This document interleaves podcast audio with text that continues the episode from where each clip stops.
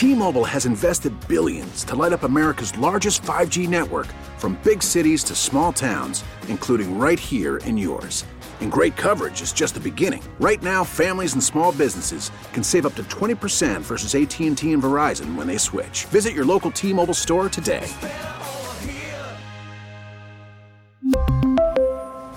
Plan savings with 3 lines of T-Mobile Essentials versus comparable available plans. Plan features and taxes and fees may vary. Is Lamar Jackson the greatest value in NFL history? Hard to imagine a team getting more for their quarterback for less money. Lamar Jackson at least tied with Russell Wilson for the MVP through 10 weeks. Been phenomenal. We'll talk about that with our friend from Spotrac, the founder of a great website, Twitter feed. You should follow them. The best information relating to any contract situation, cap numbers, new contracts, old contracts, all sports, all of it covered by Spotrac. And in the final hour, 10 o'clock hour, we'll go out there to 95 7 the game in the Bay Area to talk about the Niners. Are those fans fair weather fans. Ross Tucker starting an interesting discussion there. And do they feel differently about Jimmy Garoppolo after last night's effort against the 49ers? A huge, uh, uh, against the Seahawks, huge win for Seattle in overtime. Myers, the game winning field goal. Garoppolo, not great. Home and Home, a radio.com sports original. We are brought to you by Zip Recruiter. Check them out, Zip Recruiter. The smartest way to hire at ziprecruiter.com slash enter. I'm Dave Briggs, home in Connecticut. Ross Tucker, home in Pennsylvania. College football playoff rankings out tonight. We all know LSU won. We all know Ohio State two. We presume Clemson three. And Ross Tucker, a foregone conclusion that Alabama is four. Everyone will get angry, but eventually Alabama will, in your opinion, find their way back into the playoff, whether fans like it or not. Is that what's going to happen? Well, I, I don't I, I know this, Dave. There is going to be a huge groundswell movement for that. Uh, it, it's unlike anything else in any sport at any level, but the I don't want to say bandwagon, but the narrative of the SEC in general and the Alabama in particular is so strong that I just have a sneaky suspicion that they're going to end up in the college football playoff. The Big Ten's only going to get one team. The ACC is just going to get Clemson. I don't know what's going to happen with the Pac 12. I'm not convinced that both Utah and Oregon win out. And then if the one that loses again ends up winning in the Pac 12 championship game, they're out. And I think a one loss Alabama team gets in ahead of Oklahoma as they should. The real question would be what happens if a one loss Georgia team who plays Auburn Saturday, if they beat an undefeated LSU team in the SEC championship game, then what happens? Because you have Georgia with one loss, LSU one loss, Alabama one loss that is when it could really get interesting. And my guess is two SEC teams will get in in that situation. And frankly, even if LSU just beats Georgia in the SEC championship game, I think Alabama probably ends up getting in somehow. You know, I think they're the only way they don't get in, it seems like, obviously, if they lose again, or if Oregon wins out I think Oregon probably gets in ahead of Alabama. It's interesting. Part of it, I think, depends on how Alabama plays against Auburn in the Iron Bowl. I mean, if Alabama destroys Auburn, makes it kind of hard to put Oregon in since they lost to Auburn, even though it's the first game of the year, last game of the year. I just think, Dave, I think it's it's nauseating and it bothers me that even before the game's over on Saturday. You're looking at social media and everybody's saying both these teams should get in. Alabama should still be in. Alabama should still be in. They lost at home. Like to me, they're in the college football playoff and they blew it. That's one of the cool things about college football. It's a November game. It's not like it's an August or September game. It's a November game. It's not like it was on the road or even a neutral site. It was at home. I think Alabama, I, I, I personally would put in a one loss Oregon, a one loss Georgia. I mean, there's a bunch of teams I would put in ahead of a one loss Alabama at this point. I think Alabama finds their way in. You're right about Georgia. If somehow, some way they could uh, pull off an upset of LSU, you'd have to put them in. That won't happen. LSU should beat them big. But to your point about the conversation, I didn't even think we got to halftime of the LSU Bama game before we heard the discussion take over Twitter. And he was even mentioned throughout the broadcast, the CBS broadcast throughout the second half could Alabama play their way back into not necessarily winning that game, but play their way back into the conversation? They will be number four. They will find a way back in the playoffs somehow, some way. Let's hope. For me, Minnesota can pull this off where they beat Iowa this weekend. They beat Wisconsin in the season ender. They win a Big Ten championship and give me row your boat in the playoffs. Not sure if they're that type of team, but boy, it should would be a fantastic story for college football. Not a great story for LSU was what happened after this game. Yet another example of why you don't use Instagram Live in a locker room, whether that's Major League Baseball, the NFL, or college football. Mention all three of those because there was the St. Louis Cardinals, who had Instagram Live in their clubhouse when their manager Mike Shildt went on an F bomb laden post game speech and offended all the sensitive people out there that didn't want to hear it from a baseball skipper. He had to apologize. Then the Chicago Bears locker room, Kyle Long's schlong was exposed on Instagram Live. There were apologies there and promises never to do it again. Then came the post game LSU celebration in the locker room and listen to Ed Orgeron.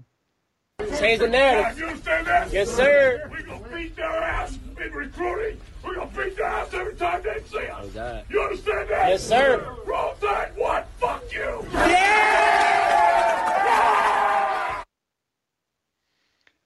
I love Ed Orgeron. Love the passion, the voice, the commitment, the enthusiasm, the way he kept pushing the foot down on the gas pedal, did not get conservative, wanted to win that game and win it big. You cannot help but love that guy unless you are from Alabama. But because of that Instagram live stream there, I'm taking Alabama by 40 when those two teams meet next year. There are already t shirts multiple t-shirts with that slogan on it. Roll Tide, what? Fuck you. Ed Orgeron. Not just that one, there is another t shirt being sold. Those will be all over the Louisiana State campus, and Alabama will be well aware of it. I would imagine some of those players will grab some of those t shirts, they will remember it. Ross, that's a mistake that will come back to haunt them. Which of the three Instagram Live incidents was the worst to you? Obviously, I'm taking Roll Tide. What? Uh, no, I would go with putting a guy's member on on uh, uh, you know on the internet forever. That to me is probably the worst. Kyle Long's schlong uh, being out there.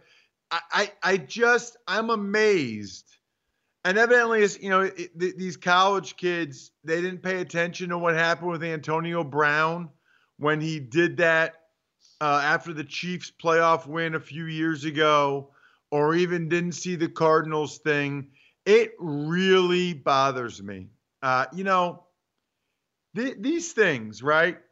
They have totally taken over our lives, and I get it. Th- they're great, you know, information we're able to at, right at our fingertips. So many cool apps and Uber and Waze. And, like I totally get it, and I understand the importance of social media to young people and a following, and it's it's kind of a, a bonding thing. It's a camaraderie. Like I totally get that. But goodness gracious, you know, there are some things that should be private and should be special and should be all about the people that are in that situation in the moment, right? Like your bedroom. and what goes on in your bedroom with you and your significant other. That doesn't need to be on social media. That's a private, special thing between those people. In the locker room, after a game, before a game, halftime, whatever, that that's like a, a sanctuary. That's like a, a very unique area. I know that there's plenty of guys, Tom Brady among them, that they love being in the locker room because it's like the one place where they don't have to be guarded. They don't have to worry about somebody asking for their autograph or a picture or what you know, they can just be them because there there aren't cameras, there aren't people watching. And then you have stuff like this. It bothers me. It, it, it really does. I, I'm I'm definitely bothered by it. I think it's really disappointing. And if I was the head of any of these teams and that happened, the discipline would be significant. Um, it, it, will not be for Ed Orgeron. He said yesterday, I wish that never would have happened. It shouldn't have happened. I addressed it with the player who did it. No one's naming said player. Uh, he apologized. He felt bad for it. They will move on. It will come back to haunt them next year when these two teams play. That will fuel the Crimson Tide fire. They will talk about that all week long. Again, taking Alabama by 40 to beat LSU next year. A couple of college head coaching jobs are open. Florida State in particular, Arkansas, obviously, after Chad Morris was let go. And some feel Morris may have done the worst coaching job in the history of the Southeastern Conference. He was a dumpster fire from start to the very brief finish. Question is, would Mike Leach one of the most interesting characters in the college football landscape. Would he be considered for any of those vacancies? Or maybe USC, maybe Michigan State. There will be a number of jobs open next season. And if you're not familiar with Mike Leach, he is a legend. He is the guy that called his team dumb, fat, entitled, called his team frauds this past week. They're one in five, by the way. And uh, the Pac 12, and they've lost five of six. But the beauty, the other side of Mike Leach, is the incredible offense that he calls, the game plan that he brings, completely unique, and the things he says to reporters like this when asked about, well, zombies. Listen this to This is a minority opinion. And I and I and I can uh, say that safely with the success of the shows and the movies but I find zombies to be the most boring of the monsters. And, and what I don't like about zombies is they're incredibly redundant. Um, you know, here's a zombie. All right, we we chopped him. Okay, now get the other zombie. Okay, boom, and you know the the ash or decayed flesh flies somewhere, and then um, uh, uh, you know, and it's, it's, it's, so after somebody's killed three zombies, I mean, it's all the same to me. It's like, and then you wait there for an hour and a half. I think, I honestly think, I don't think I'd have to store that much. I'd try to store all my favorite things and, you know, have a nice, uh, you know, locked in space. Um, zombies seem to be able to climb, so I don't think height is a, a big a deal. Um, so there's Washington State coach Mike Leach on zombies. Here he is on other Pac 12 mascots. Does he have a horse or is he on foot? Does he have a bow? What kind of mythical powers does a Sun Devil have? We got to consider that. I'm going to say the Wildcat's out. Uh, the Trojan is he? Does he have a horse or is he on foot? Does he have a bow and arrow or just his sword? The Bruin definitely formidable. Another bear up there at Cal. Uh, the tree, I imagine that tree's going to get chopped down. unless we're going to go with a bird and somebody might get pecked or something. I don't know. The duck might lose interest and just fly away and get out of there, which may be good advice under the circumstances. Washington State coach Mike Leach is a beauty. He is a one of a kind.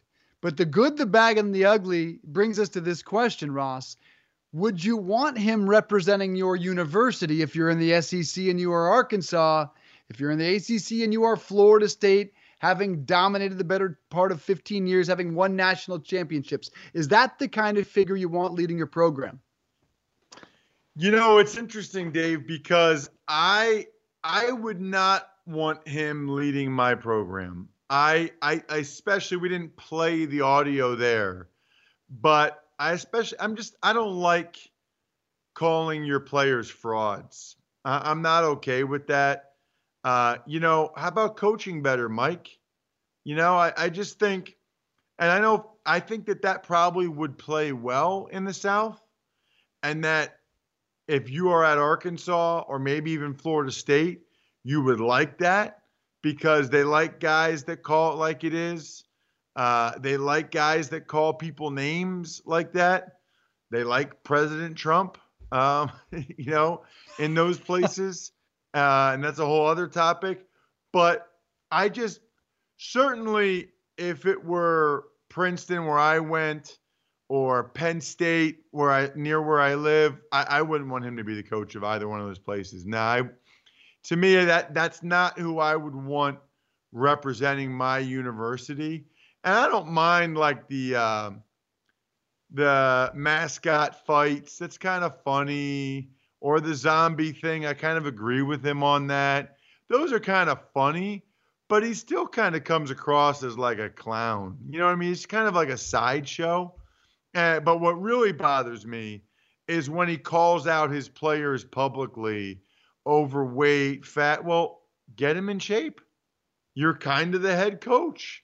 So that that bothers me, and I I just wouldn't want him representing my university. I wouldn't rep- want him representing my team, but I think he could do a good job, and I think they would like him in places like Arkansas and Florida State. Therein lies the rub. So for me, the answer is no. For those schools, probably. If you asked me a year ago, I would say absolutely. Um, but really, honestly, what bothers me the most is the fact that he's one in five in the Pac-12 and he's lost five or six games, and he has clearly lost the players along the way. And maybe it was when he called them dumb, fat, and entitled. I would separate Florida State and say absolutely no. Different kind of boosters down there in the Florida State, in the Tallahassee area that have different type of expectations. Arkansas, I love it down there in Fayetteville. That is good country. And when you think of the signature chant of Arkansas, Woo, pig, Sooie, Razorbacks. That just, I feel Mike Leach. When I see one of the great chants in all of college football that takes over their stadium, or at least used to when it was full, not so much right now. I think Mike Leach would be a good fit in Arkansas if, in fact, he were winning. I would want to interview some of the players because he's clearly got an innovative offensive mind. But has he lost that locker room the way it sure looks on the outside? Do these guys like playing for him? And can he still recruit in the living rooms, in the family rooms after this season with the comments you point to, like frauds, dumb, fat, and entitled. I think there are some parents out there that want a real tough guy to bring some discipline into their kids' lives. So maybe there are some family rooms where that plays well. I like it if you're Arkansas. Right now, you got to take a chance. Chad Morris buried that program. You need somebody with an innovative offensive mind. But give me Mike Norvell without a doubt Mike Norvell before him. He is the Memphis coach, young kid on the rise. Look what's happening at Minnesota. They took a chance on a coach that a lot of other people didn't think belonged in that upper echelon. Sure has worked out for the Gophers. So Norvell's going to get a better offer. It's just a, a, a, question of which school gives it to him. Mike Leach is a character, though. That much we can agree on, Ross. No, and I would say you're right about Norvell for Arkansas because Memphis is right there next to Arkansas. Yeah. So he's already been recruiting, you know, so many of those kids in the same area, same high schools. Uh, I, I think that's a good call. Norvell to Arkansas seems to me to make a lot of sense. What doesn't make sense to me, Dave, is people that don't use ZipRecruiter when they're hiring. Look, hiring can be a slow process. Cafe El Toro COO Dylan Miskowitz needed to hire a director of coffee for his organic coffee company, but he was having trouble finding qualified applicants. So he switched to ZipRecruiter. ZipRecruiter doesn't depend on candidates finding you, it finds them for you. Its technology identifies people with the right experience, and invites them to apply to your job so you get qualified candidates fast. Dylan posted his job on ZipRecruiter, said he was impressed by how quickly he had great candidates apply.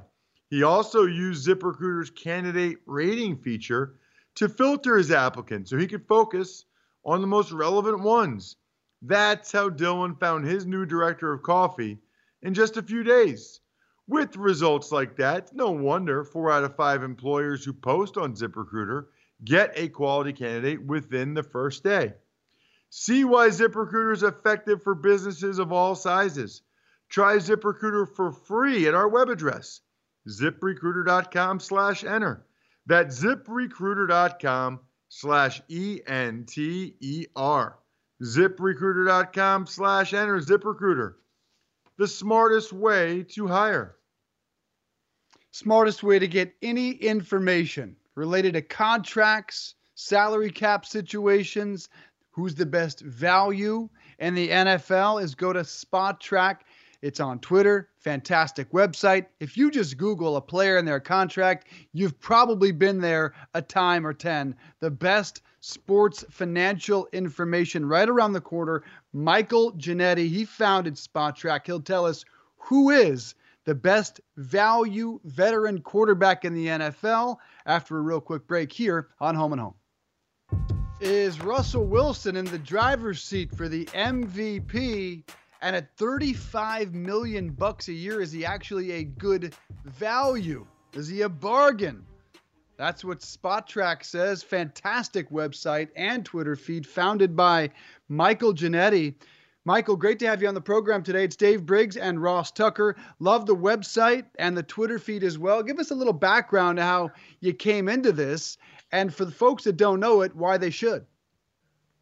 Yeah, this has uh, been a 12 year run. Actually, it's been it was a labor of love to start. Something I was just interested in, and you know the numbers were kind of out there, but uh, you know not in a great, really presented way. So uh, I was building websites kind of pro bono for uh, some small businesses. This thing kind of came together as a as a side project, and 12 years later, it's you know a 55 hour week job for me. So it uh it's been a labor of love. We're doing all the different sports. It's not just the NFL, you know, baseball, football, hockey, all that stuff uh, yeah, it's been you know evolving. We're you know we're not just showing the numbers, we're analyzing them now. We're projecting player values. So you know to get back to your Russell Wilson point a little bit, yeah, there's you know we're we're in an era right now where rookies are sort of dominating the headlines, but guys like Russell Wilson, you know, you see the, the 35 million dollar price tag and you think, well, you know, he's overpaid. It's not even close. He's he's the he's the best value veteran player in the NFL right now, and it's not even close. By by our percentages, it's about 15 percentage points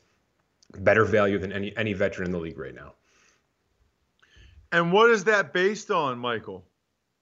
So we run a bunch of mathematical equations that I'm not super privy to. I've got a, a partner who does that. His name is Scott Allen, and uh, you know, former math teacher, converted sports analyst, of course. So um, we do a lot of calculations that build build in stats, uh, production, some some advanced metrics, you, you, know, age, all those kind of things come into play. Nothing crazy advanced, but it's essentially a calculation that we base price versus production. And even at $35 million, he's out outplaying his uh, his price tag right now. So, Michael, I'm curious. I, am all over the site all the time. Very, very helpful. I really like it. Uh, you mentioned 55 hour a job now. Can you just take us through kind of the uh, the business model and how big you guys are and how you guys make money and all that stuff? Yeah, sure. I mean, you know, you start a site like this and you throw some ads up there and you hope you make a couple of bucks and can pay off a cup of coffee every morning. Um, and, and, really, you know, once traffic starts to drive, that becomes a, an avenue, an ad revenue, of course. So we're, we're living off of ad spaces still, and we're doing some uh, some pet projects with some some partnerships we have, you know, sites like the Athletic and things like that, to sort of fill that business side of it. And then we have a premium service where we sort of analyze these numbers to a, an nth degree, and we do some more projection work, and we have you know some previous uh, salaries. So we we go back to about 2012, 2013 with a lot of these sports. So we sort of uh, archive those in our premium subscriptions, which is thirty dollars a year and you know that's really it. I mean, we've got some you know some API you know situations where we're pumping some data out to some websites to help them out a little bit, and that's a bit of a revenue for us as well. but really, it's just sort of get up and uh, pump the numbers into the site, and the traffic kind of pays for itself. So back to the Russell Wilson question now, and certainly to me the MVP if it were decided today, but Lamar Jackson at the very least, um, yeah. second if not one B. Is he the greatest value in the game today? And have you ever seen anything like it? An MVP caliber quarterback with a nine hundred thousand dollars salary, a two million dollar cap hit. He, I'd say right now it's head over heels, Lamar Jackson is the best value rookie. But you actually have to go back, I think, to Russell Wilson, who came out of the gates, you know, won that starting job right away. I think I think Russell Wilson might be the best value player right now, and maybe the best value rookie in the history of the NFL. So it's I think it's all Russell right now.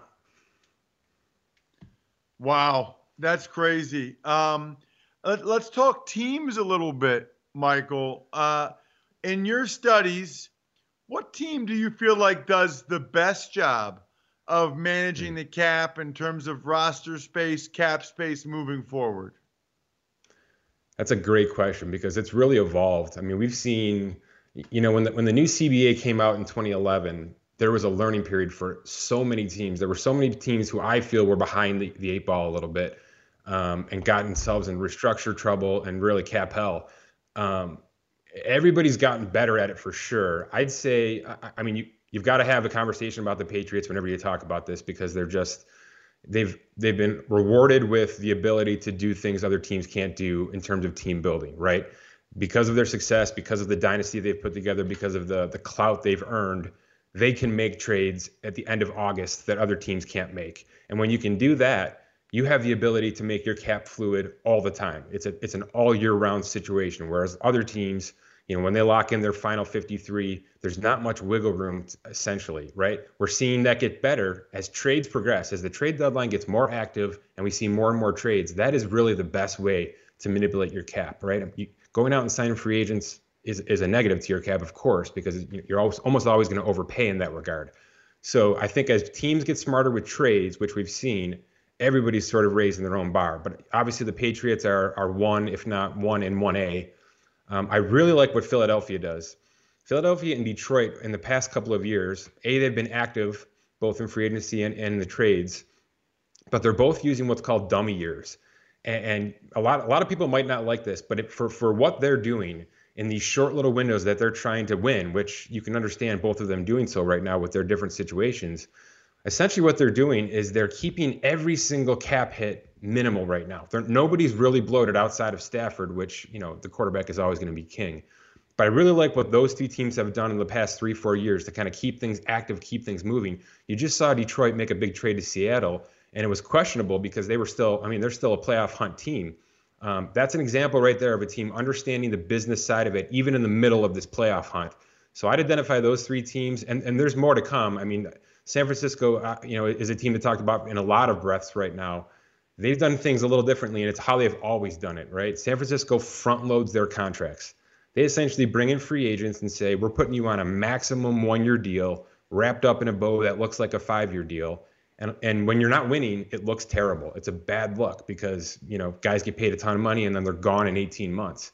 But right now, with this team being the way it is, You've got Jimmy Garoppolo and Tevin Coleman and these and these other you know notable veterans on contracts that have already been essentially paid for. 60% of the contract's been paid for because they fronted loaded it all to the first year. So I you know that works. When when it works, it really works. And right now they're in, they're in a spot when it really works. It can also be a very negative thing too. So I'd put them in this conversation as well. That'll allow the Niners to move on from Jimmy G and sign Tom Brady next season. But we won't exactly. waste speculation on that. Talking to Michael Ginnitti from Spotrac, great website and Twitter feed as well. Those are the best teams at managing the cap. Who is the worst at it, and what team right now is in the worst shape going into next season? Yeah, it's a good question because some of the some of the good teams are in tough shape next year, and it's because they're sort of going going all in right now, like Minnesota, right? I mean, Minnesota signed everybody. I mean, they didn't let anybody walk. They got it all done. Even Anthony Barr, who tried to sign somewhere else, they eventually ripped him back and gave him a contract. So, you know, a team like that is a good team who's just because of it has financial struggles. Um, Pittsburgh's a similar situation. That the reason Pittsburgh isn't tanking right now, by the way, and is trading for a player like Minkah Fitzpatrick is because they just don't have the cap flexibility to tank. I mean, it, it would take a ton of work for them to break it all down, including Ben Roethlisberger, and start this thing over like teams like the Dolphins are doing. Um, so that's another team I identify as they they went all in 18 months ago. There's no way for them to get out of that right now. Same thing with Jacksonville. I mean, they got stuck with the Bortles contract and that extension that they should never have done, and they're still filling the cap from that. But that defense costs a ton of money. So Pittsburgh, Jacksonville, Minnesota, solid teams in cap trouble for 2020. Then you've got the Atlanta Falcons, who are not a solid team, have really, you know, flown to the bottom of all the standings the last two years, and they have they're projecting to negative cap space right now in 2020. So you are going to see one heck of an upheaval this offseason once the uh, final regular season bell r- rings. I think you're going to see five, six Falcons players get just thrown thrown to the side because they've got to start from somewhere and they need cap space to do it. So that's that's a team I look at to say they're in trouble financially and on the field. So I'm curious, Michael. We talked about the Dolphins earlier in the show about how we know what they're trying to do, but now they've won a couple games. One of the things they've also done, whether it's Ryan Tannehill, uh, where they paid some of the salary before they shipped him off to Tennessee and got a draft pick in return, or even more recently, Aqib Talib, where they took on his salary more so than even the player to get a draft choice. What are your thoughts on those moves by a team like the Dolphins? It's super savvy, and to, to the point of where I'm starting to see if we can if we can see that happening in other sports because I think it is a possibility, especially in basketball where nobody has cap space. So I, I think this is a this is a situation where not only are you tanking, not only are you trying to make yourself, uh, you know, get yourself to the bottom of the standings and clear as much cap space as possible, but buying draft picks, that's always been the way to team build, right? I mean, that's always been the way teams want to go go about getting themselves back in their, you know, back up to the top. Buying a draft pick, to me, you can't go high enough. I think what Cleveland did with Brock Osweiler is one of the reasons that they're a halfway decent team today. It's it's you know, it's a $16 million purchase for Nick Chubb, essentially, right? I think a lot of people would take that right now to get themselves back in offensive gear. So I, I I'm, I'm all for it. I think if you're going to tank, do it spectacularly, right? Do do everything. Trade all the all the right players, get all the draft assets you can get. If you want to keep a left tackle, you know, you know, and build around that, I'm I think that makes a lot of sense. I think maybe that that might be a, a point of contention for Miami with getting rid of Tunsil, maybe in a situation where they're going to need a, a, strong left tackle for a new quarterback coming in. Uh, so maybe they went a little too far in that breath. But I'm all for you know acquiring draft picks however you can do it at this point. Yeah, I, I guess the the flip side to me as a former player, Michael, I would just say, you know, even like the fifth round pick yeah. that the Dolphins got for whatever four point two million dollars or whatever it is to pay Talib. I don't know, man. A lot of times fifth round picks don't do shit, and four point two million, you could sign two guys for two million each that could definitely get on the field and help your team. Maybe if it's just a swing tackle or uh, a, a backup defensive back, special teams guy. I guess I'm curious. Do you guys have uh, what you believe is like the value for each pick, or what would be a fair value for each pick doing what the Dolphins doing? Because it seems like I get it, but yeah. you could also use that money to sign actual proven players, especially when you get down to like a fifth round pick. So many of those guys never do anything. Nothing. It's a fair point. Um, and I've made a point recently about how, you know, even these com- compensatory draft picks that are being thrown out right now, you know, teams are loading up on them and they're third, fourth, fifth round picks, which is fine. But the problem is you're seeing the great teams abusing this, right? You're seeing teams like the Patriots and the Saints and the Eagles acquiring these picks. And he, here's my pushback to your point a fifth round pick on its own is nothing. You know, I, I agree with you. It's nothing. It's going to work one out of 20 times. But three fifth round picks can now become a fourth or maybe even a third. And that's what these great teams have been doing. That's why they want compensatory draft picks. that's why they make these August trades. That's why they make these deadline trades that seem, you know, meaningless, that seem so small and insignificant.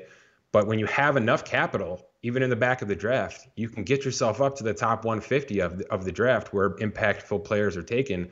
And that's where running backs are coming. That's where second wide receivers are coming now. So, it, you know, a lot of things have shifted in the way teams are drafting. You know, we're seeing we're going to see five quarterbacks go in the first round next year. It's possible, right? I mean, so where are the other guys going to fall, right? Where is this this crazy class of defensive ends and and wide receivers going to fall? It's going to be late second, you know, high thirds. Um, if you've got three fifth round picks, you're going to be in contention to get yourself up there. So while I I agree four million dollars can be used elsewhere, number one, Miami's going to have you know hundred million to use.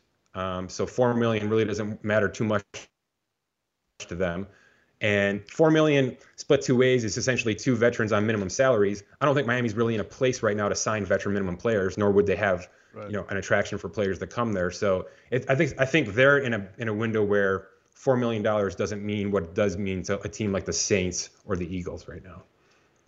Talking to Michael Ginnitti of Spotrac. Check out his podcast on Apple, iTunes, and Spotify as well. Michael, I want to ask you about the Rams situation. Given Jalen Ramsey wants a top dollar corner contract, Todd Gurley got one and certainly is not delivering on it. And Jared Goff got a four year, $134 million deal, certainly not playing like that kind of quarterback either. What do you make of their situation right now, given just months removed from a Super Bowl? Crazy, right? How fast this has fallen. I mean, it's crazy it, everything seemed to be, to be looking fine. And, and I went in my show and I've ta- I hammered away. I don't know if this team signs Jared Goff. I really didn't. I, I was I was convinced that this was going to be the first team to have success with a rookie quarterback and say it's not worth it for us to pay you the big contract. We're going to do this. We're going to start from square one with a quarterback. We're going to bring another guy in. We're, we're going to keep this train rolling with with him. I, I was positive that was going to happen. So when they kind of flippantly signed Jared Goff out of nowhere, I mean, really there was no no rumor of negotiations even happening. Uh, it threw me off because they were on the heels of a Todd Gurley contract that was already, you know, situation. So it was almost reactionary that they signed Jared Goff because Todd Gurley's situation wasn't working out. So it was like throwing money on top of more money at that point, uh, which didn't make sense.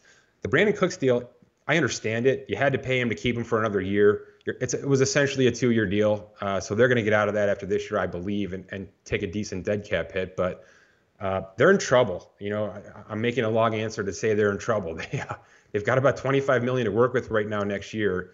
Uh, they're going to have to make some serious cuts, and the you know the defense is is okay right now, but can they fit a top cornerback contract into this right now? I don't think so. Mm-hmm. So, are you going to make Jalen Ramsey wait another year? Is he going to be the, the kind of guy that's going to be okay doing that? Uh, I would I would lean towards no. So, I, they're in a very tough situation with a lot of their you know their five massive contracts not named Aaron Donald right now.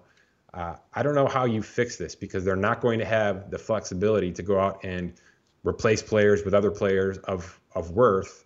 Um, really tough spot. Unbelievable fall for the last 18 months for them. Yeah, the real life drama surrounding the Rams, even better than that on Ballers on HBO. It looks like a rough situation for the Rams. Final question, Michael, has to do with the NBA and Tony Parker, the legend, retired. Uh, Spurs retired his jersey last night. And it couldn't help but just think for me, like that team with the big three Ginobili, Parker, and Duncan, drafted by the organization, stayed with the organization, won several titles with the organization. Will we ever see a team build that way, contend that way for for a decade or more, and have that type of legacy? Dynasty, or will it all be the way we see now with super teams coming together via free agency? It's a great question um, I thought we were going somewhere with Golden State here. I really thought, you know, that the Durant stuff was kind of fluff and he was going to stick around because there's just not a better spot in basketball right now. He didn't. So we're back to square one with, you know, super teams kind of pocketing together every three years. I, I don't see a way out of it. I mean, when you've got guys, you know, running up to owners in the middle of the offseason and saying, get me out of here, and it happens in an hour, uh, when that kind of power exists to the player, I, I don't know that that there's any need or any care for from a player standpoint to do what the Spurs have did for so long. Uh, it'd be good. It'd be good for from a fan standpoint. I think. I think fans would prefer some consistency and some reliability. But you know, selfishly on my end, you know, the the NBA offseason was absolutely bonkers. It, it actually outdid any NFL F, NFL offseason we've ever had on Spotrac. So the player movement is exciting You know, but will it get old? That's where I'm going with it. Will, will it get old? I mean, Yeah. is- are you sick of seeing Kevin Durant bounce around every three years, or is it, is it exciting to see guys like that move so much? Um, I wonder. I wonder if it's cyclical and this thing all comes back around at some point. But as of right now, uh, the players own the league, and if if that's the case, they're going to go where they please. Yeah, it felt to me like the true end of, of that type of dynasty we'll never see again. Michael Ginnitti, we really appreciate the conversation. We could talk to you all afternoon. Love to have you back. Check out Spotrac, their podcast as well on iTunes, on Spotify, the website, and the Twitter feed. Good to have you, Michael. Thank you. Thanks, guys. Okay, so Ross, do you feel that way that we'll never see a dynasty the way the Spurs were built, drafting guys, stayed with the organization, won titles with the organization? I'm not going to count, sorry, Warriors fans, what they did there because they got Kevin Durant via free agency. He was the NBA Finals MVP for two of their three titles. So to do what San Antonio did, it would have to be Draymond, Klay, Curry, and some pieces they could fill in around it but those aren't the guys that necessarily won the title. It was the free agent acquisition. Feels like that day is just gone forever. Well, I don't think it'll ever go down the way you the the Spurs did it. I don't think that's going to happen with all guys being drafted by that team, like uh, Tim Duncan, Parker, Ginobili, and Kawhi Leonard, which is a whole other story. And I've talked to you about this before. I'm fascinated that the best player in the NBA was at one point the fourth best player on the Spurs. I mean, it's the testament to him, testament to that team and their development for sure. But I, I disagree with you on the Warriors. They won the NBA title and got back again with, I think, all guys that were drafted by them, basically, at least all the key guys in Steph Curry, Klay Thompson, Draymond Green. I mean, that's the heart and soul and the core of the team. And yes, Kevin Durant came. I'm not sure they needed him to win both those titles. I think they probably win one of those without him. I don't think they win them both without him. So then I think you have to ask yourself is two titles, let's say Durant never went there, is that a, a dynasty? I'd say, yeah. I mean, two titles and going to another one and losing, I would give the Warriors credit for that. So I, I disagree with you on the Warriors. I think it's a team like my team right now, the Sixers. You know, they drafted Embiid, they drafted Ben Simmons. Just a little different, obviously, because now they have Horford and and and they got Tobias Harris. They're not really homegrown. I do think those days are over, but I still think drafting and drafting good players is still a good recipe in the NBA because otherwise it's hard to just acquire these mega teams. The Knicks have been trying to do that forever and they can't get anybody to come. And we'll see how good the Brooklyn Nets end up being. But like if the Sixers win the NBA title this year, I doubt it, but that would be amazing. Um I, I'll give them some of that credit. Like I'll, I'll give them a, a a draft and develop team because they're not like their two best players are draft and develop guys.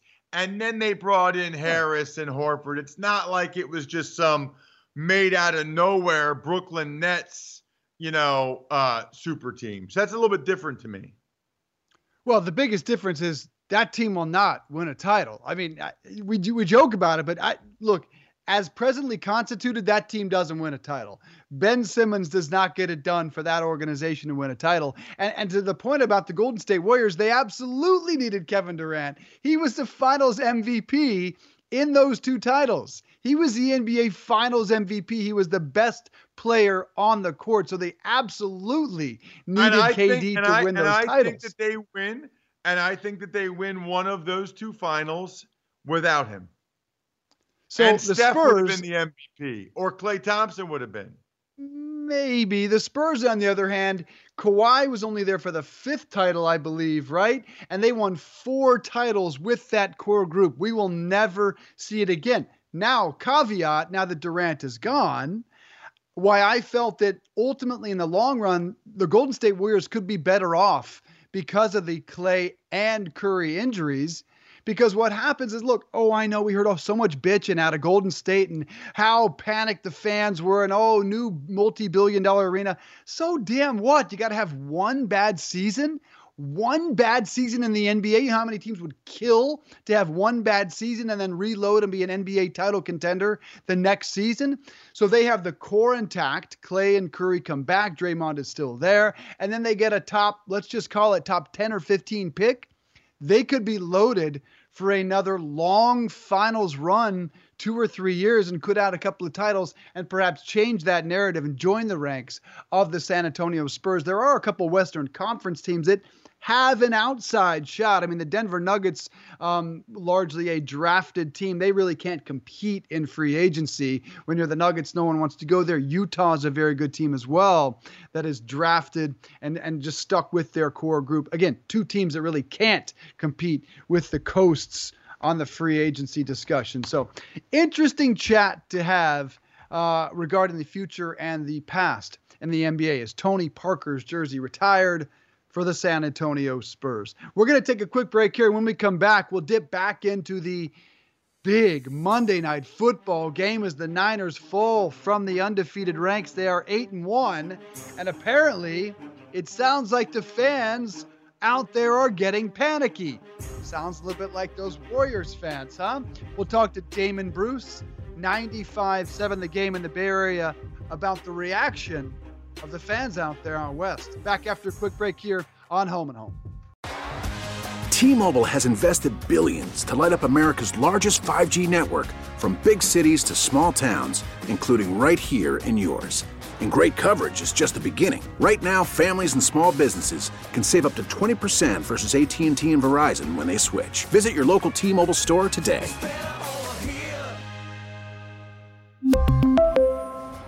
Plan savings with three lines of T Mobile Essentials versus comparable available plans. Plan features and taxes and fees may vary.